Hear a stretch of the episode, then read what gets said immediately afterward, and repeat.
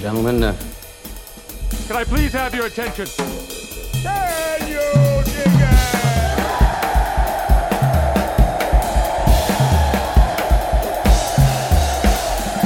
it? Welcome to another episode of the Remnant podcast with me, Sarah Isgur, hosting. And once again, I'm just going to bring in people I really like to hang out with in my real life, which is kind of a remnant thing anyway, I guess.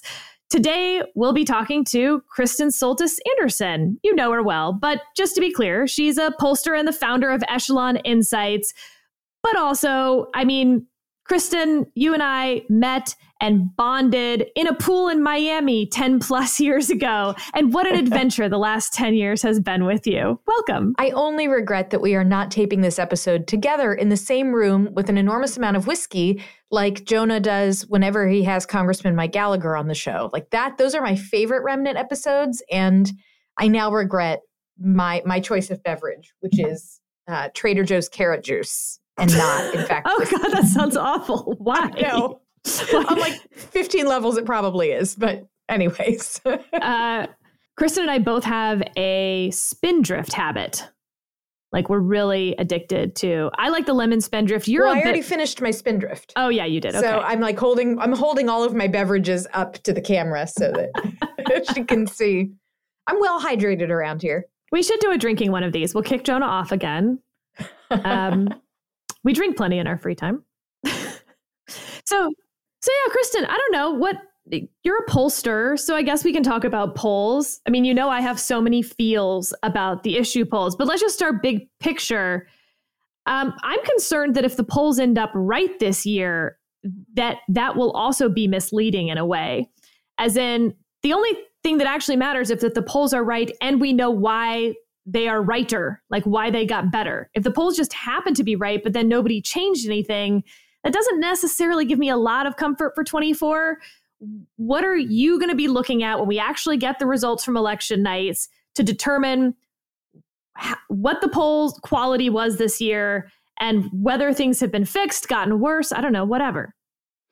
So my fear is similar to yours, but not exactly the same, which is to say a lot of pollsters have actually changed things since twenty twenty.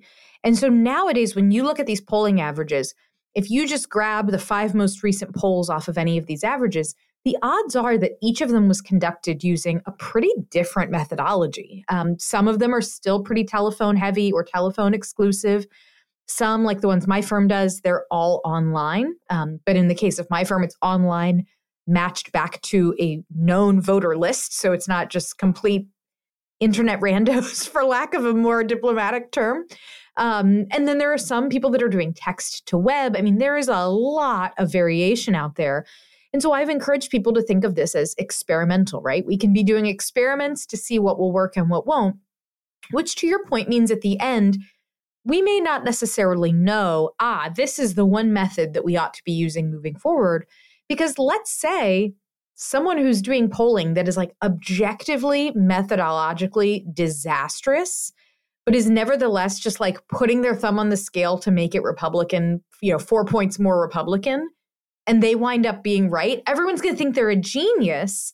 And actually, they're just like, you know, taking their crosstabs and writing in crayon, add four points to Republicans. Like, that's not actually methodologically good. But that could, I mean, there's there is a non-zero chance that that's what happens. And so that's what worries me, is that not that everyone's going to be right and it's going to like mask some underlying problem, but that like some people will be right and some people will be wrong. And we will learn the wrong lessons about why the people who are right were right. Then again, if my firm is the one that's right, we've got it figured out and we've solved it. So this reminds me a little bit of sleep training, something you're going through right now. Oh, God. Um, in which like the the science person in me wanted to only change one thing per night. And then if that worked, you do it again a second night, et cetera, et cetera. But then the uh, person going insane in me at some point gave up on the actual A B testing and was like, I will change five things a night. And if that works, then we'll just continue doing all five of those things. And that's how I did. That's basically how my entire parenting strategy has gone. Um, that we just do chunks of things that we change, and we mark what those things are. And if it works, you just have to keep doing all five, including like patting your head and jumping up and down. Like, it doesn't matter whether they make any sense. Like, there are still black trash bags over the windows in Nate's room. I know they're not making any difference, but one of the last five bundles I put together involved the black trash bags. So here he is a year and a half later with black trash bags on all of the windows in his room. Hey, you got to do what you got to do. When when the question is, how much sleep am I going to get? No one should shame you from the choices you make in service of that goal. uh, but what you said about the... You know, that basically you could also have pollsters simply guess at what the end result will be and then backfill their poll and then say, look, I got it right. I feel like that's the entire twenty sixteen experience that I had in several ways, not just polling, by the way, although I think there were several of those, um, but also simply people saying they predicted Trump to win. If you have enough people predicting something, some people will get it right. And it doesn't mean they're better or smarter. It just means that you had a lot of numbers there. And then the third bucket is the campaign that wins did everything right and the campaign that lost did everything wrong. And that drives me insane. And I think this time it's going to be all about abortion in that context. That like, and I don't know which way it'll go. Stacey Abrams loses, it'll mean that abortion was a terrible message. If Stacey Abrams wins, it'll mean abortion was a great message. I, I unless I actually see evidence that abortion was a difference maker, which I'm open to, I feel like I'm about to see a lot of those headlines and send you rage texts about it. Yeah, it's it, it's the polling world is going to experience the, you know, who's right and who's wrong. Is it the online pollsters? Is it the phone pollsters? All of that. But there may well be someone who winds up like getting it right. And everybody thinks like, ah, they're they're a genius and they've got the secret sauce. I mean, I, and I, I don't say this to like, you know, throw shade at, at any particular pollsters. I'm sure there'll be people trying to read read between the lines of like, who is Kristen secretly insulting here? Um, the answer is is no one, uh, because I, I I don't necessarily know under the hood what all these other pollsters are doing. But I do know that in twenty sixteen, I sat in a green room across from an uh, a strategist who shall remain nameless, who literally confessed to me that he was about to go on the roundtable that we were all going to be on. And he was going to say that he thought Trump would win, not because he actually thought Trump would win, but because like someone has to be the one to say it, right? Like it was, it was like it was hedging. Um, you know, hey, if I'm wrong, no one will remember, but if I'm right, I look like a genius. And I, I do worry that there is a little bit of that going on out there with some some polling, but but I uh, but I digress. I mean, the, the other thing that makes me nervous though is the argument in favor of the take a crayon and add four to Republicans in your crosstabs uh, methodology, which is not what I'm doing and not what I would recommend. But you do find things like Nate Cohn at the New York Times has been doing this polling with Siena College. And they found that of all of the phone numbers they are calling, they have data on who they're calling. So they know who's going to respond and who's not going to respond. And they found that white registered Democrats were twenty percent likelier to respond to their surveys than white registered Republicans. So, you know, if, if that's happening, then you are going to wind up with, you know, you need some way to turn that the dial back down a little bit.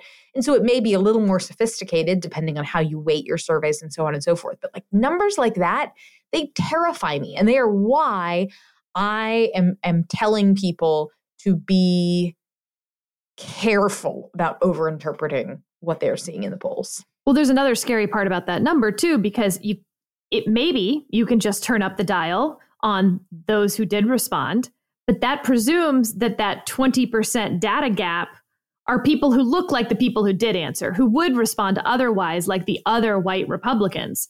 And in fact, I think what we found a little bit is that actually probably not. There is something that those people in certain races are likely to respond to polls differently and far less likely to respond than their other cohorts who may look like them on paper.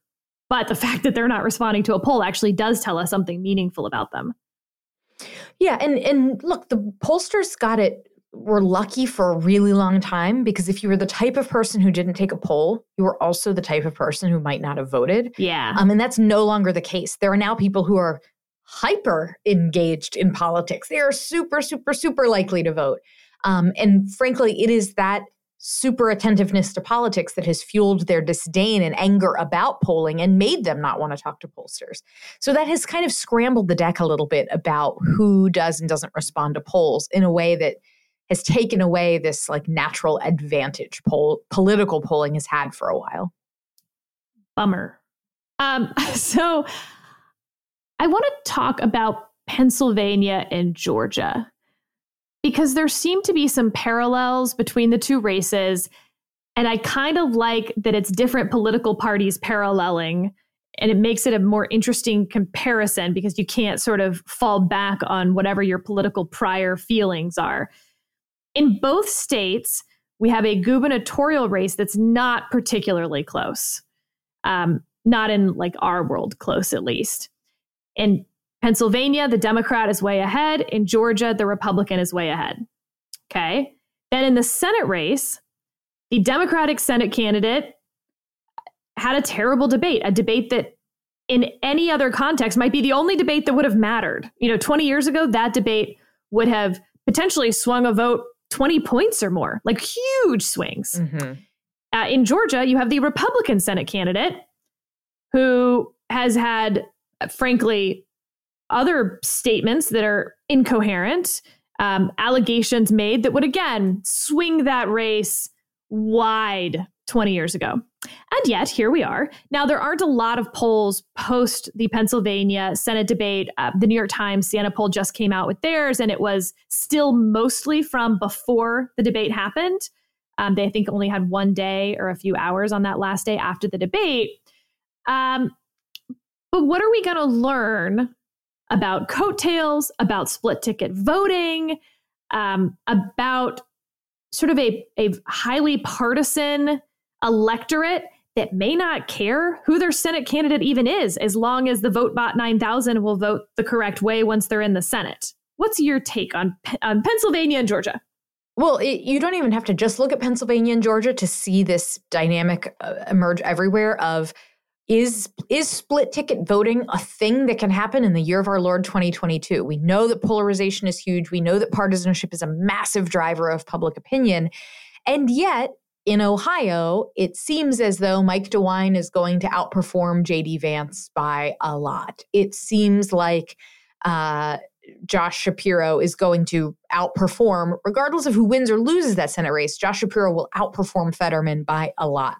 And Brian Kemp is likely to outperform Herschel Walker. Now, again, Herschel Walker may still prevail, but the gaps between the governor and the Senate candidates, to me, are most interesting in that it debunks, if if these gaps materialize at the ballot box, it debunks this notion that there are tons of voters out there who are just like stuck in their ways and they could never vote for someone of the other party. It reminds us that there are, in fact, swing voters, unconventional voters, people who take a little from column A, a little from column B.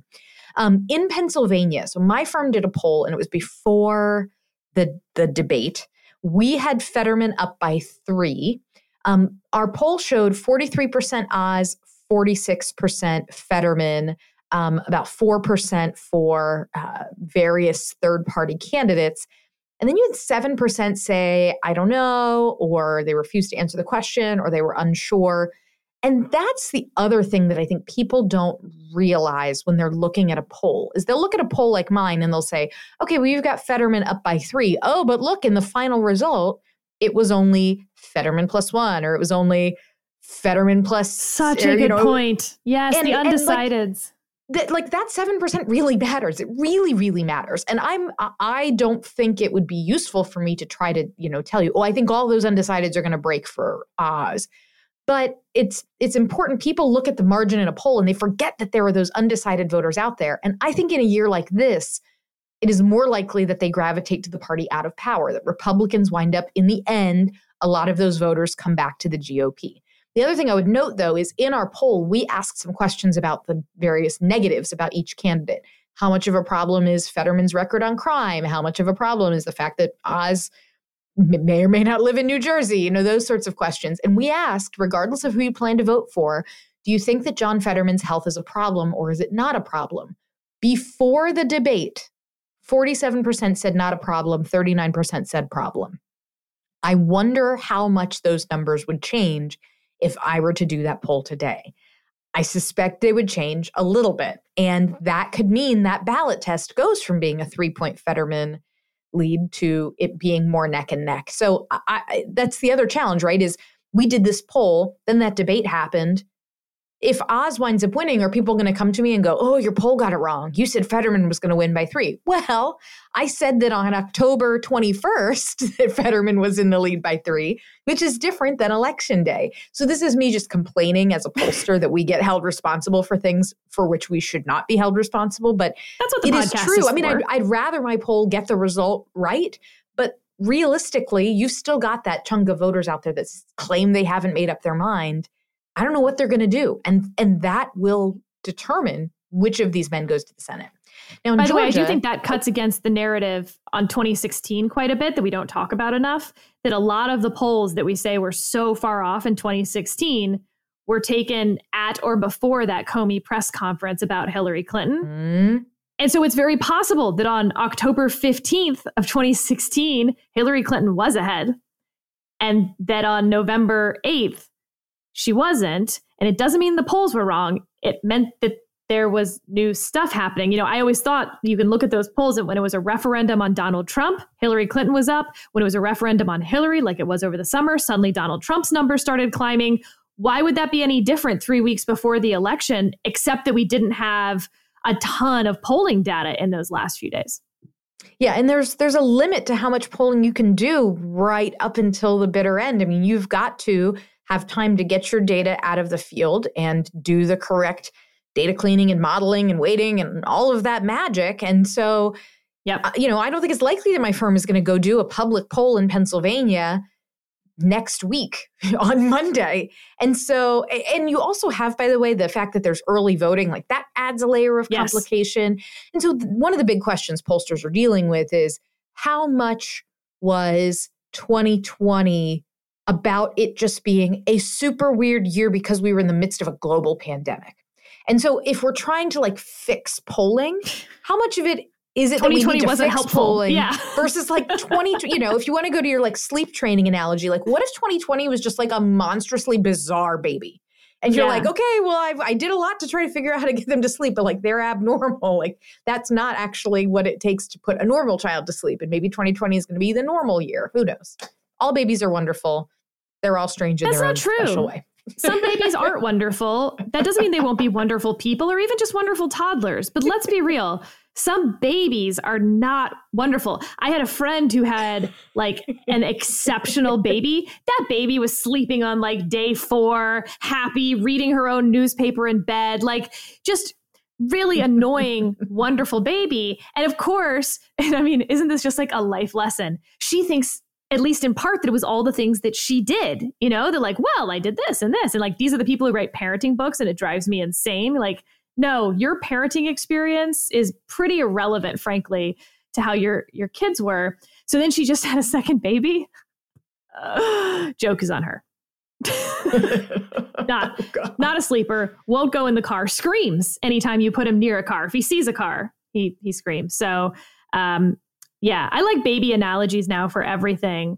I used to use them before I had a kid when I talked about dealing with reporters, that there's actually like quite a bit of con- like stuff you can learn. Like you have to be really consistent. Like there need to be processes and you do the same one every time. They learn really well with like a, you know, a consistent process, like a bedtime routine. Um, if you make a threat, you've got to follow through on it. They'll learn really quick if you make idle threats. Never make an idle threat to a reporter. Like my book, All You Needed to Learn About Press, you could learn from a toddler. It would be a bestseller among seven people. I the, the bedtime routine is is very strong. It, I think the bedtime routine is almost more for me than for my baby. For for your listeners who don't know, I have a four-month-old, my first child. So I am in like the thick of the sleep deprivation.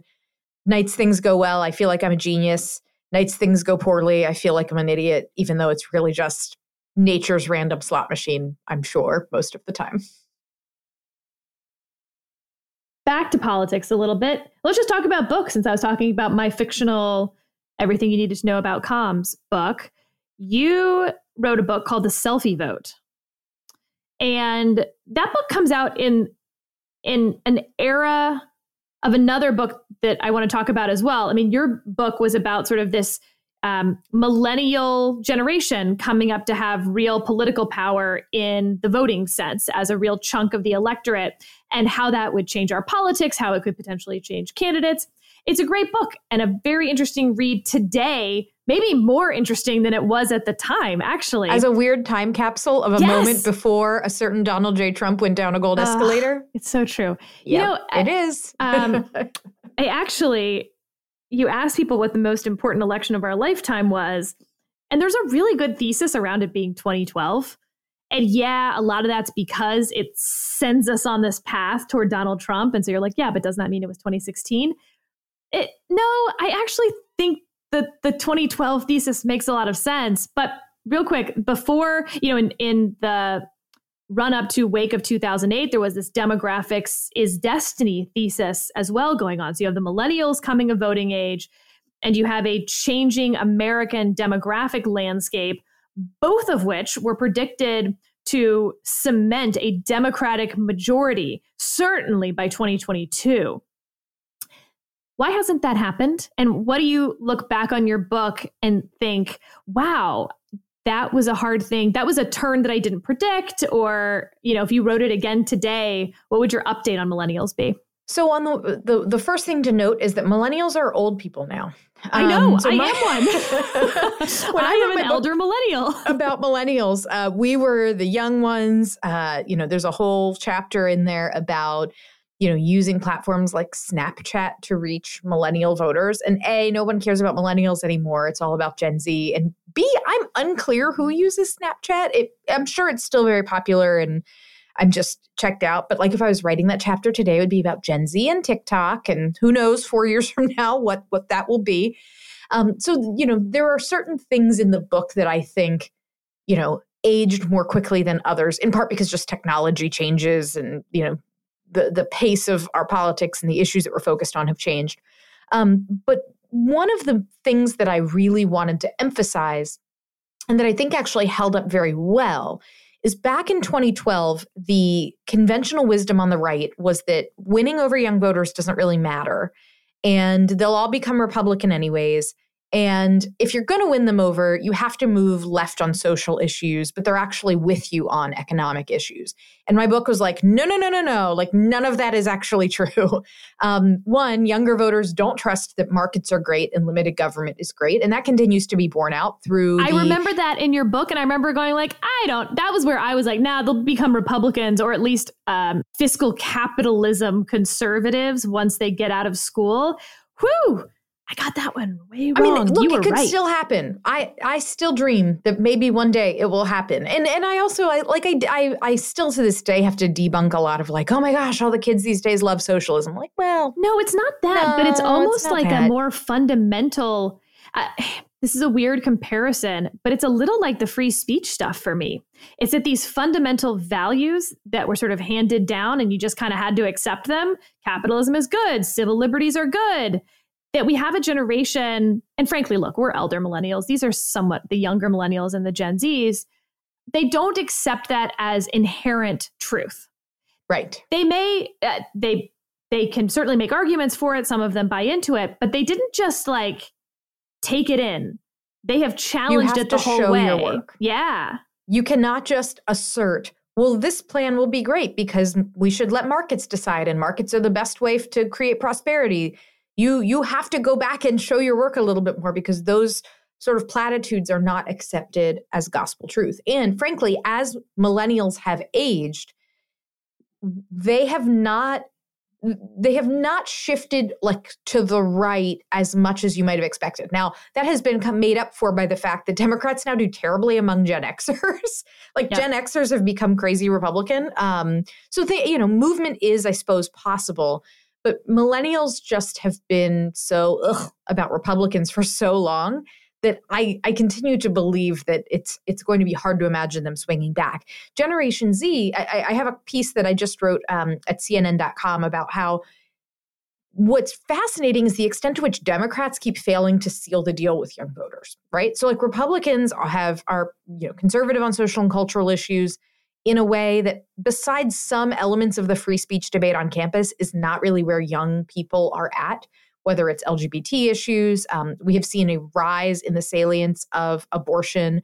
And in my book, I, I mentioned data that millennials were not dramatically more pro-choice than older voters. That's not the case for Gen Z. So like that, now you actually do have a generation gap on an issue like abortion. Um, but it's economic and it's social issues. And that is all still very much in play. What I do think some of the demographics, our destiny stuff got wrong um, was one, it assumed that the share of voters that Republicans had in, say, the white voter or white non-college educator voter group would stay constant. And that wasn't the case. So Sean Trende, uh, he wrote an excellent book that predicted all of this, that even as Democrats may have improved their standing with voters of color or college-educated voters, Republicans would then be boosting their share with, you know, the types of voters that gave Donald Trump victories in Michigan, Wisconsin, you know, all of that. Um, but also, I think Democrats took for granted then that these groups, like younger voters or Latino voters, like they'll be with us. So we can go down rabbit holes and like use words like Latinx in our presidential debates and like that'll be fine and it'll show how in touch we are. And instead, it's totally alienating. You combine that with things like defund the police. Um, you combine that with the fact that it was more Democrats than Republicans calling to like shut everything down in the wake of COVID, which caused real economic harm to a lot of Americans, particularly Latino Americans. Like we have yet to know things. The full extent of the harm because of the educational gap that we've now created. Please I mean, continue. disastrous, disastrous. Yep. And so there's there are a lot of reasons why I think Democrats assumed, oh, well, Latinos are with us on immigration and healthcare. And so like, why would they ever vote for someone else? That would be crazy. Republicans don't like them. And instead they were like, I, I think that's a little bit overblown. And also like, I live in South, you know, somebody may say I live in South Texas and the border seems crazy and only Republicans seem to care about it. That's why you've seen Republicans make these huge gains in places like South Texas. All of which is to say, I still stand by the assertion that Republicans need to focus more on young voters. And you can't just do it by like moving left on social issues for like a whole host of reasons. Like it's got to be a more thoughtful strategy than that. Um, but what is challenging now is so much of our politics is about like tribalism and personalities. And so to write a book about like how do you win young people over to the Republican Party that does not have the word Donald Trump in it, either as like a magnet attracting or repelling them, like that's that's tough. Like that definitely requires uh, a level of of updating. Fun little cul-de-sac. In the Supreme Court argument this week over affirmative action, the term Latinx was used many, many times by one of the advocates. And it was like a clanging bell to me, um, not in a good way, uh, on several fronts. One, you have a six-justice conservative majority. Why would you send someone up there who not only doesn't speak their language in terms of originalism and textualism, but like is signaling to them that they don't speak their language in a more literal sense by using a term like Latinx? Second, I thought it was also sort of an unforced error to use the term when you're talking about how you basically are the only one standing up for sort of representing these students, by using a term that they themselves don't use about themselves and that is kind of insulting to their language, yada, yada, yada. Um, it, it was just sort of this stunning moment where we really do have these two diverging tectonic plates and they're just heading in different directions and nobody seems to care except like, frankly, this remnant of a few dozen of us that are like, wait, why wouldn't you go to the Supreme Court and try to persuade them? Why wouldn't you run a Senate campaign to try to persuade young voters to at least think about maybe voting for you at some point down the road? Uh, we don't seem to be there right now. Persuasion, and especially when I think about this younger generation, um, my impression is that persuasion is no longer a, a core positive term. Um, debating is no longer a core value. This idea that like if someone disagrees with you, winning them over to your side is sort of the ultimate victory, not really the thing anymore. And that's why I think you see the free speech problems on all these campuses. We see it as a problem because we think persuasion is a virtue always. Debate is a virtue, an adversarial process where each side presents their best case and engages with the best arguments of the other side, all virtuous. But what happens when you have a generation that doesn't presume that virtue? Um, and then I think you're you're where we are right now in twenty twenty-two. It's more that nowadays people, when, when you say, I want my party to win over more voters, um, no, people will say, oh, I, I want uh, politicians to reach out to voters who don't necessarily think the way I think, or, you know, who who people who are going to break the mold and do something different. But at the same time, I do think that words like like moderate or centrist are pretty much like dirty words in politics these days, with the exception of among, like, you know, not to deride the cocktail party elite or, you know, whatever phrase we want to use for it. But the there are a lot of voters who hold views that are a little bit of column A and a little bit of column B. But especially in primaries, the idea of like, I'm going to win over the political center, that just sounds like code for I'm going to sell out all of my values, you know, to just try to, to, you know, sound nice and make as many friends as possible. And that's also not really what a lot of voters want. And so I think that's part of why it, it is baffling to me that persuasion is that people are like, oh, no, this is an election about turnout. It's not about persuasion. When we're likely to see these huge gaps in some of these governor versus Senate races, not all of them, but some of them. I mean, clearly there's someone out there who's persuadable. Maybe, maybe we'll see. I hope. Because I don't, I don't know how this works if we no longer have any value in persuading, because that means there is no point in talking to the other person. It also means there is no point in learning the other language. I mean, I talk about this a lot in uh, the comms perspective that I, you know, you can't be a good communications professional, the White House press secretary, whatever, unless you can make the opposing party's case as well as you can make your own.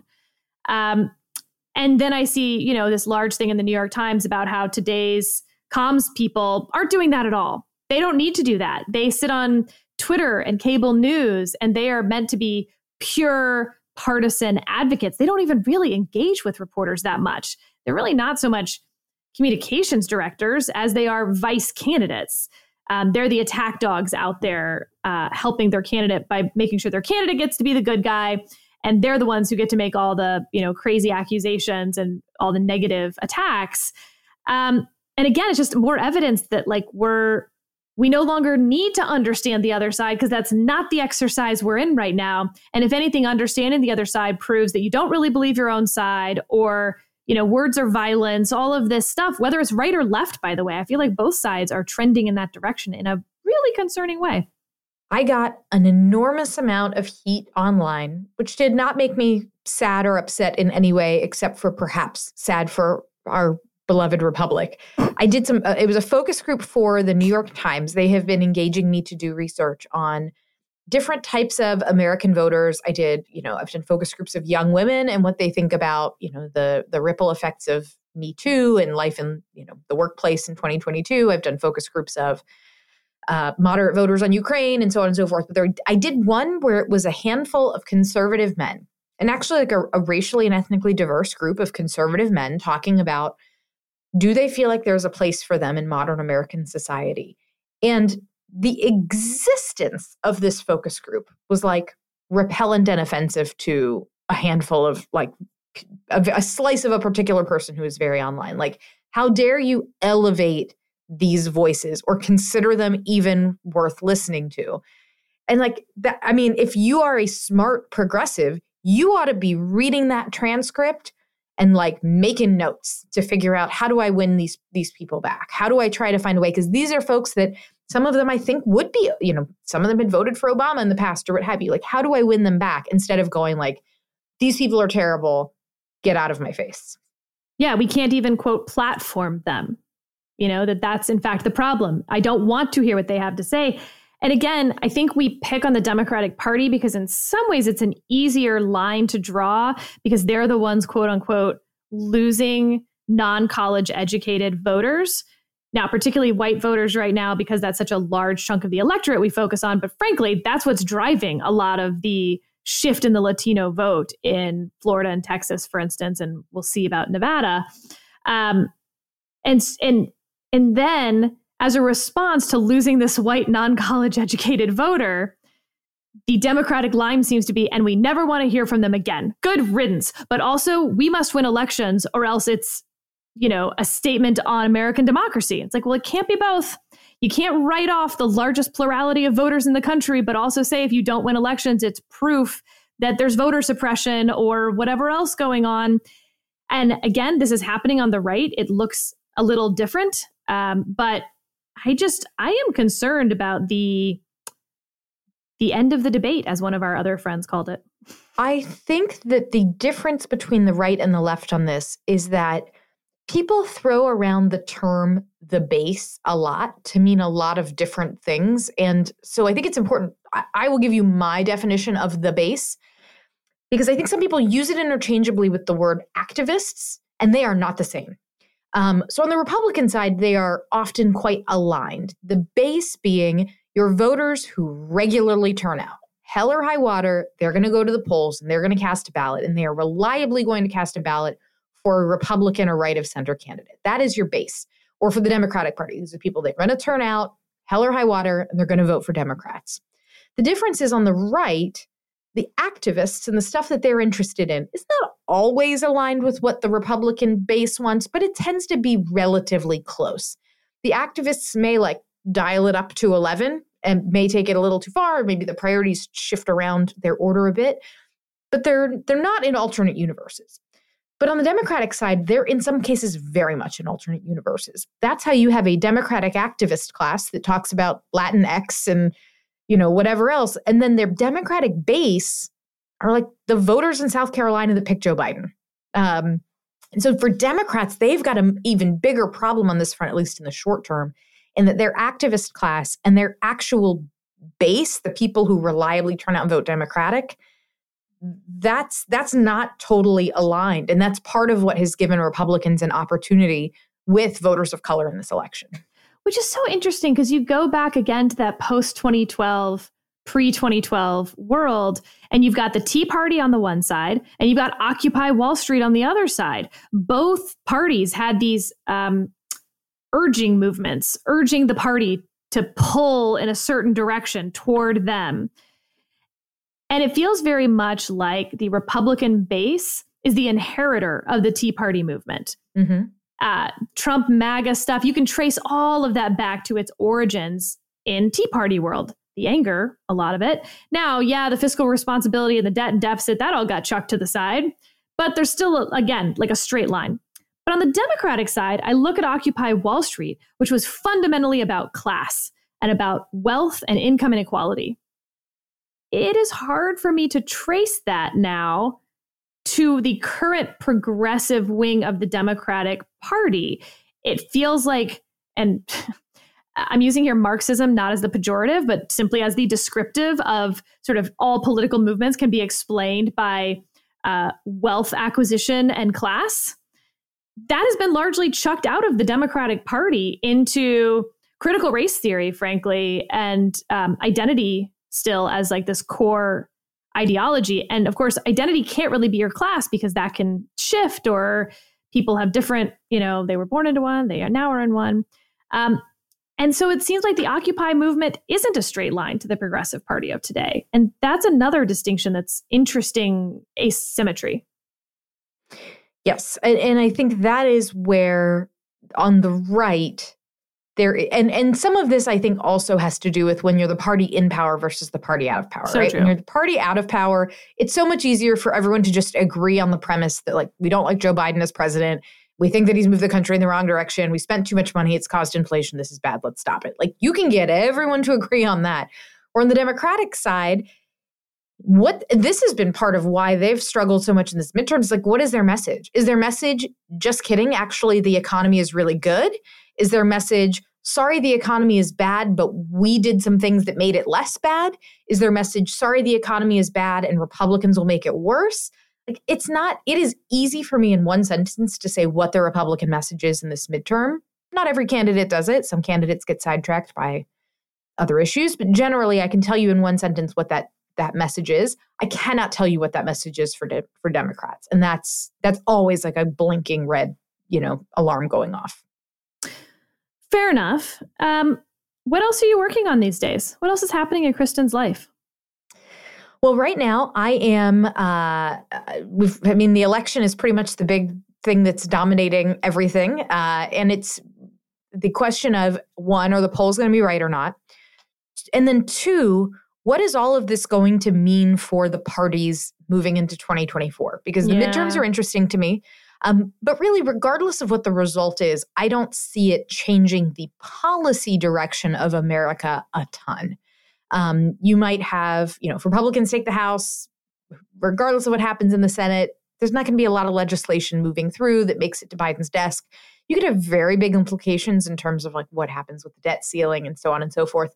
But twenty twenty-four becomes the really big ballgame. And so I am really focused on trying to understand, you know, if Donald Trump runs, is it possible for him to be defeated in a Republican primary? Uh, I think it'd be a think? very tall, I think it's a tall order, um, but not impossible. Uh, and then same thing on the Democratic side. Is Joe Biden going to run, or is his family going to sit down and have a very frank conversation with him about, you know, what you've you've done your four years and or is that conversation not going to happen? And he's going to say, I'm the only person out here who beat Donald Trump once. Let's try it again. And to me, twenty twenty-four is such a wild card. And it is baffling to me that we could wind up with a Biden-Trump rematch. That that's like not even just like an unlikely outcome. That's like an actually a likely outcome. Yeah, out of three hundred thirty um, million people, that's where we are. Wild, wild. Um, but so yeah, I'm I'm already beginning to kind of turn my thoughts toward how do we understand, do the results of this midterm have any like second and third order effects that change what voters are interested in in twenty twenty-four? That's that's what I'm curious about. I think the twenty twenty-four Senate map is fascinating and under talked about here in twenty twenty-two, because you better believe Mitch McConnell knows exactly what that Senate map looks like in twenty twenty-four. There is basically no way for Republicans to lose seats. And there is very, very much a way for Democrats to lose. A lot of red state Democrats. At least two of- seats, maybe five. There's a world in which it's even higher than that. You've got, for Republicans, Indiana will be an open Senate race, but it's a plus ten R state. So, you know, Republicans have lost states like that before. Don't get me wrong. Um, hi, Alabama. Uh, and then Texas and Florida. Those are the states that Republicans will be defending. On the Democratic side, Montana, West Virginia, Ohio, Wisconsin, Pennsylvania. Woo! Okay. I can't wait to watch the just melodrama of Democrats trying to decide to what extent they put money into saving Joe Manchin or not. Like, I just think that it's going to be such drama. It's going to be like, there's, oh my gosh, it's going to be such drama. I think there's a world in which Joe Manchin doesn't announce he's a Republican, but he may leave the Democratic Party. But if they, like, this is going to be the decision they have to make is, like, you either back him, yep, knowing that he might not vote with you all the time, uh-huh, or you walk away and you just say, make that seat a Republican. Let's yep. just take it off the, I mean, like, that is going to be fascinating to watch. And same thing with uh, Kyrsten Sinema, right? Like, does yes. she get, pri- I mean, because if Joe, if, if Joe Manchin gets primaried, it's hard for me to imagine another Democrat holding that seat. But, like, Kyrsten Sinema could get primaried and even if some other Democrat came in, yeah, they could still hold that seat. Yeah, I mean, the Joe Manchin thing gets so interesting in that context of the persuasion, debate, conversation, because if you believe there's no point in talking to people who disagree with you, then somehow it is the case that they would rather have a Republican in that seat than a Democrat who doesn't vote with them all the time, which is nonsensical. It is truly an irrational desire. And yet it kind of fits within the current ethos. It's like the yeah. Rhino Republican thing. I mean, Donald Trump saying in a general election, do not vote for the Republican candidate in Colorado. Why would that make any rational sense for a Republican? For uh, the sort of leader of the party, I don't know quite what you call a former president who's going to run again, probably, but maybe not, and could be under indictment. What? I don't know. But for right now, I'll call him the leader of the Republican Party. Um, yeah, that makes no sense. And yet. Well, I will say as a counterargument, you know, we have, we've just talked about all of these Democrats in red states who are going to face some real challenges in, in twenty twenty-four. Um, but Republicans are, uh, in some ways making interesting inroads in blue states. I mean, you could wind up with a Republican governor of Oregon kind of through a, a fluky, you know, third-party candidate situation, but that's a thing that could happen. Um, I would encourage your listeners to just keep an eye on Washington State on election night. For I'm not sure. like saying that I think Republicans are going to win it, but I'm just saying keep an eye on it. Could could keep things uh, could keep things fascinating late into the night. Um, and so I do think that Republicans have not just hunkered down in the red states, which is good. Um, but when you have a blue state, that that's where the primary process becomes very important to me, like making sure you actually emerge with a candidate who can be competitive instead of Doug Mastriano for, you know, governor in Pennsylvania, like that kind of a, a thing. Um, finding ways to avoid that is challenging. And that has always been uh, something that the quote unquote like evil D C Republican establishment has been focused on and has gotten burned on in the past. Um, you know, Marco Rubio famously was not endorsed by the N R S C. Uh, they endorsed then Charlie, uh, Congressman, or was he governor? What was he at the time? He yeah, was something. He's all the things. Charlie Crist yeah. uh, was who the N R S C had endorsed against this like Tea Party upstart in Marco Rubio. And now it's like, whoop, oops, just kidding. um, so, you know, sometimes when the National Party gets in and tries to noodle around, it's not good. How would you poll a state like Alaska with nonpartisan primaries and then ranked choice voting? How does that look to a pollster other than like, uh, I don't know, an M C Escher drawing? Well, so Alaska has its own set of problems because like time zone issues and challenges of contacting some people on the phone. I mean, like Alaska is a whole specialized thing. So I do not do polls. I've not done a poll of Alaska. Um, I like there are some pollsters who are experts in it, and I am I confess that I am not.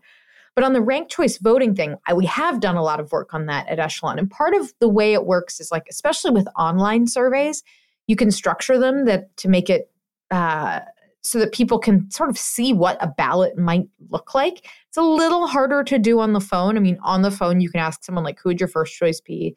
Okay, now let me read you the list of all the other people still left. Who's your second choice?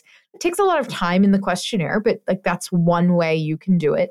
Um But it is, I mean, that for me, it winds up being like, let's go back to the Georgia example. That's the one where I think it's more challenging to ask people like a set of questions that are sequenced and actually get them to tell you what their future intentions would be. Um, you know, if you ask someone who is a Kemp voter, are you going to vote for Herschel Walker? Are you going to vote for Raphael Warnock? They might say like, ugh, I don't like either of these candidates. I'm not going to vote for either one of them. But then if you like throw the hypothetical at them, like, what if it comes down to Georgia? Georgia's the last Senate seat on the board. It will decide control of the Senate. And it goes to this runoff in December. Then will you turn out? Like, I mean, some of those people probably will. And they will probably pull the lever for one of those candidates that they otherwise dislike. Um, but it's hard in a survey to like walk someone through that hypothetical, walk your average voter through that hypothetical.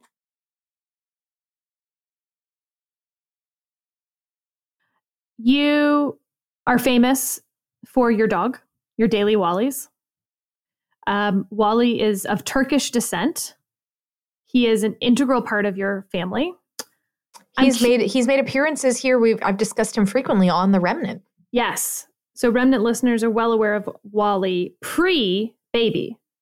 And I'm curious, I feel like you in particular are a celebrity expert on integrating not a dog. Frankly, Wally is so much more than a dog. Integrating a beloved, if geriatric, family member with a new baby.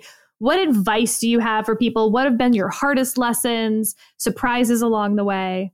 So I'm, I'll confess this. I'll tell this story. It is a confession, and it doesn't make me look good, but I, I, I, I think it's important to be honest with listeners. So before before uh, before baby Eliana was born, Wally could sense that something was up, that I was a large person and something something was going to happen. And a lot of the advice that we read on the good old internet said, you should begin paying your dog a little bit less attention now so that it's less jarring for them when the baby arrives. Oh, no. And I was like, under absolutely oh, no circumstances am I paying Wally less attention in the lead up to this baby arriving. Are you kidding me? Um, and so then we come home from the hospital with the baby. Wally is, you know, very excited. Uh, you know, we're back. Yay, this is great. Oh, who is this little person you've got with you? Interesting.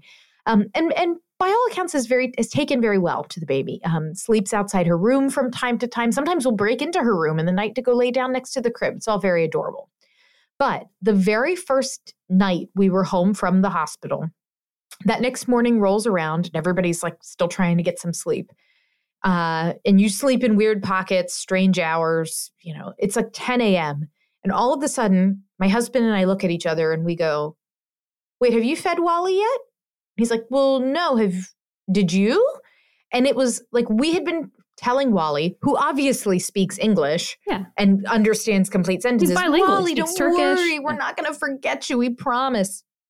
First day home. First morning that we are home from the hospital. We forgot until ten a.m. that he needed like food and to go out to the bathroom. We have not forgotten since. That was like a one-time only.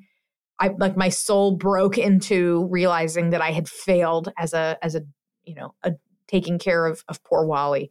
Um, but he he he does he had seems more sad that he's not like the only center of attention. So we try very much to like bring him on the couch and give him snuggles when we can, but I guess my advice would just be, even if you think, oh, there's no way that person will be me, that person might be you. And that's okay. That doesn't make you a bad person. It makes you someone grappling with the realities of suddenly having two delightful but somewhat helpless creatures that you love that you have to take care of. There's a finite amount of attention that you have.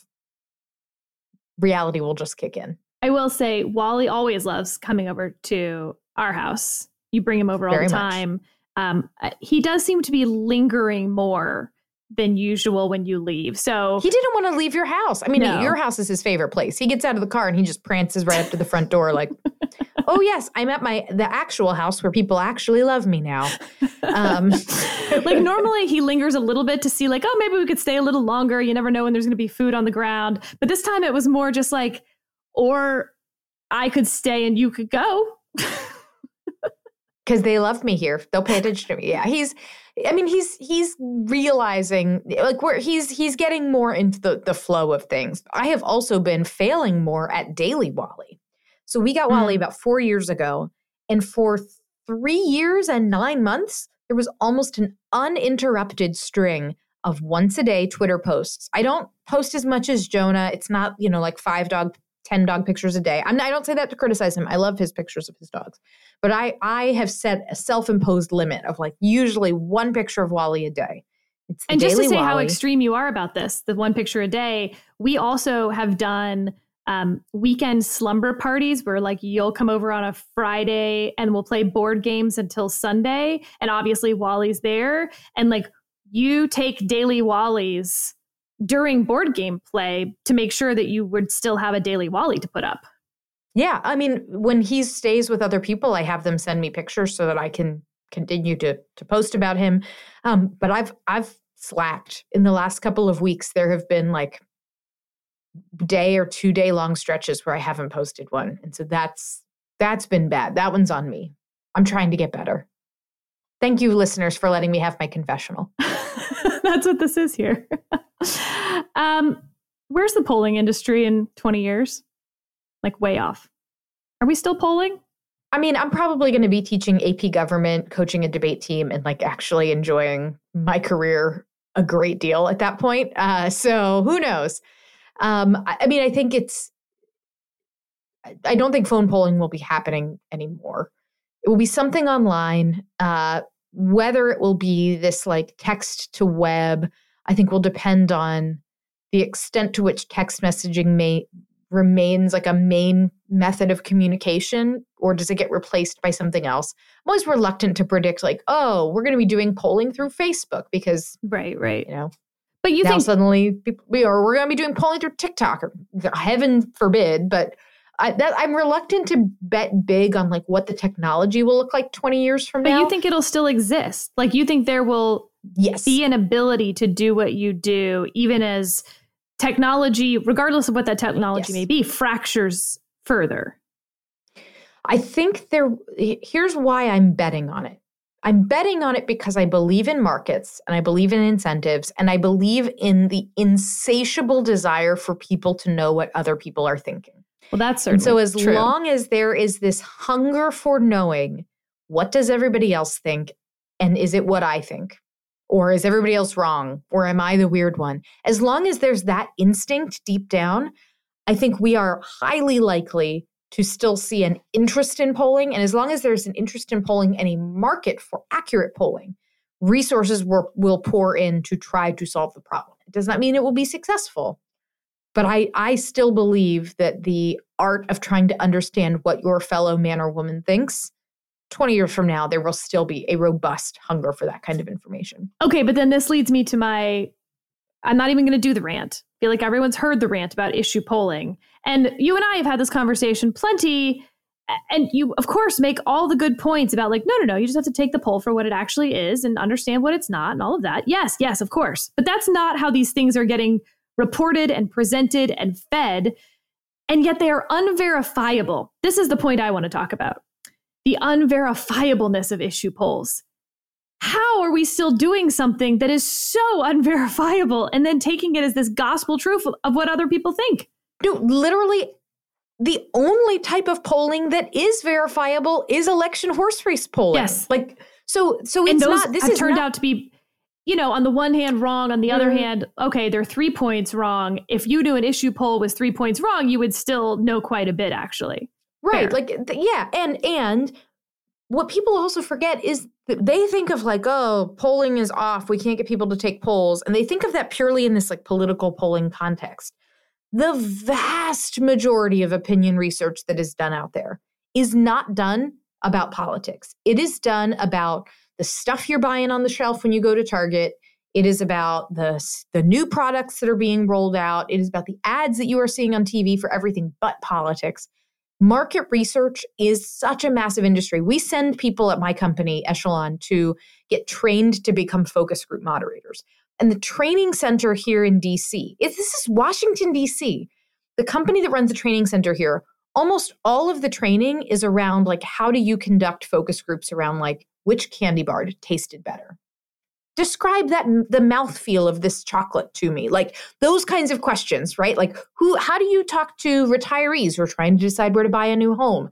That is overwhelmingly what the research industry does.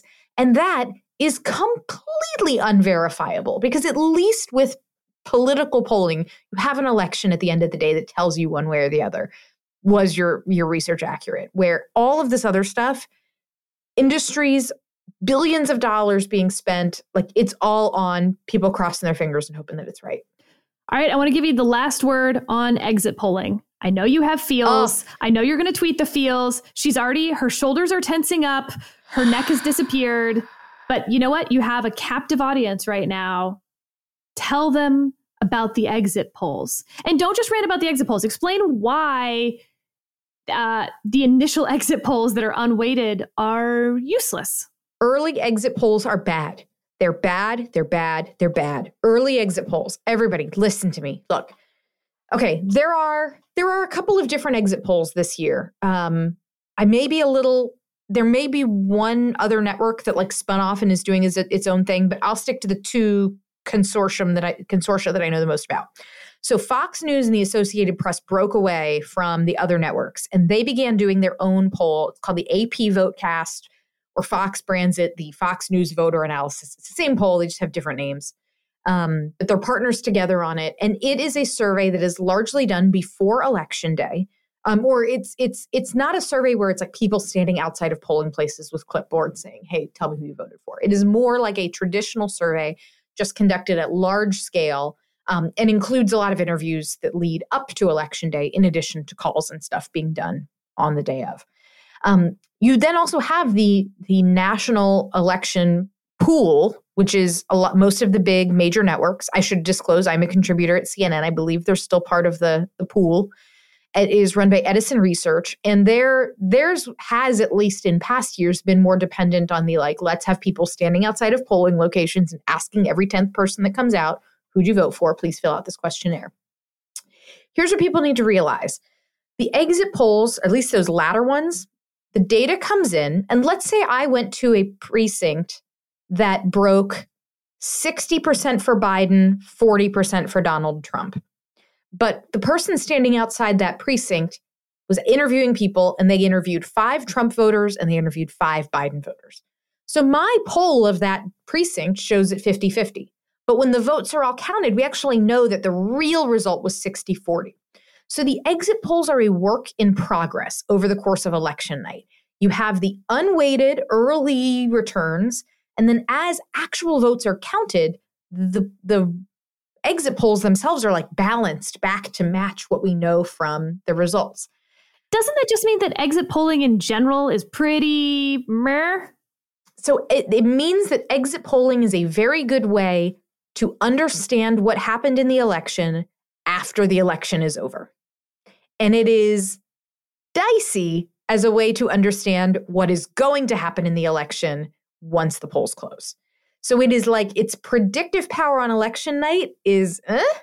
But it's it's actually good. I love looking at the exit polls a week later because it can help me unpack who won and why, you know, who, why did someone win, what voter groups moved, et cetera. Like, that stuff's interesting. But every year, someone leaks on Twitter or claims, or, like, the Drudge used to do this a lot back when Drudge was a thing. Like, early exits say Republicans, red wave happening across America. And people would be like, they just couldn't help themselves. They'd hit that little retweet button. Like, oh, look, I'm sending information into the world about. Don't do it. Don't do it. Stop, drop, and roll. When you see early exit poll data, walk away. Th- this is not a drill, folks. Don't share it. It's bad. The analogy that I use is it's like bacon. When cooked, delicious. Raw, you don't want to eat it.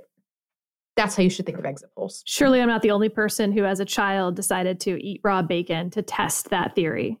I did not believe it. How'd that go? And then my dad explained to me how intestinal worms and parasites work. And then I was convinced I had intestinal parasites because I ate raw bacon. I guess to this day, I don't know that I don't, but I, I think I'm good. He explained, like, the eggs and that you have to cook oh, away God. the eggs of the parasites. I, it was like... I think more than I needed. I think just a simple, like, don't eat the raw bacon. But I guess he had already said that, and I still ate the raw bacon. So then I got a very scientific. It's not sushi. I yeah, it's not. I, I hear that now. I get it. Okay. Um, I think the exit polling thing, by the way, is an even more important warning this time, especially from what we learned in twenty twenty, where when the early vote gets counted or the early vote doesn't get counted and it can skew partisanly early on election night, just because one party's up or down or the exit polls show X or Y doesn't mean that then when that person ends up losing, that somehow the election was rigged. And I'm sure we'll unfortunately have lots to talk about on the back end of that as we once again explain how votes get counted in this country, why exit polls aren't a way to show that the election was clearly rigged, et cetera. But until then, Kristen Soltis Anderson, thank you. Bestie. Thank you for having me. See you next time. No, you won't. This is my podcast.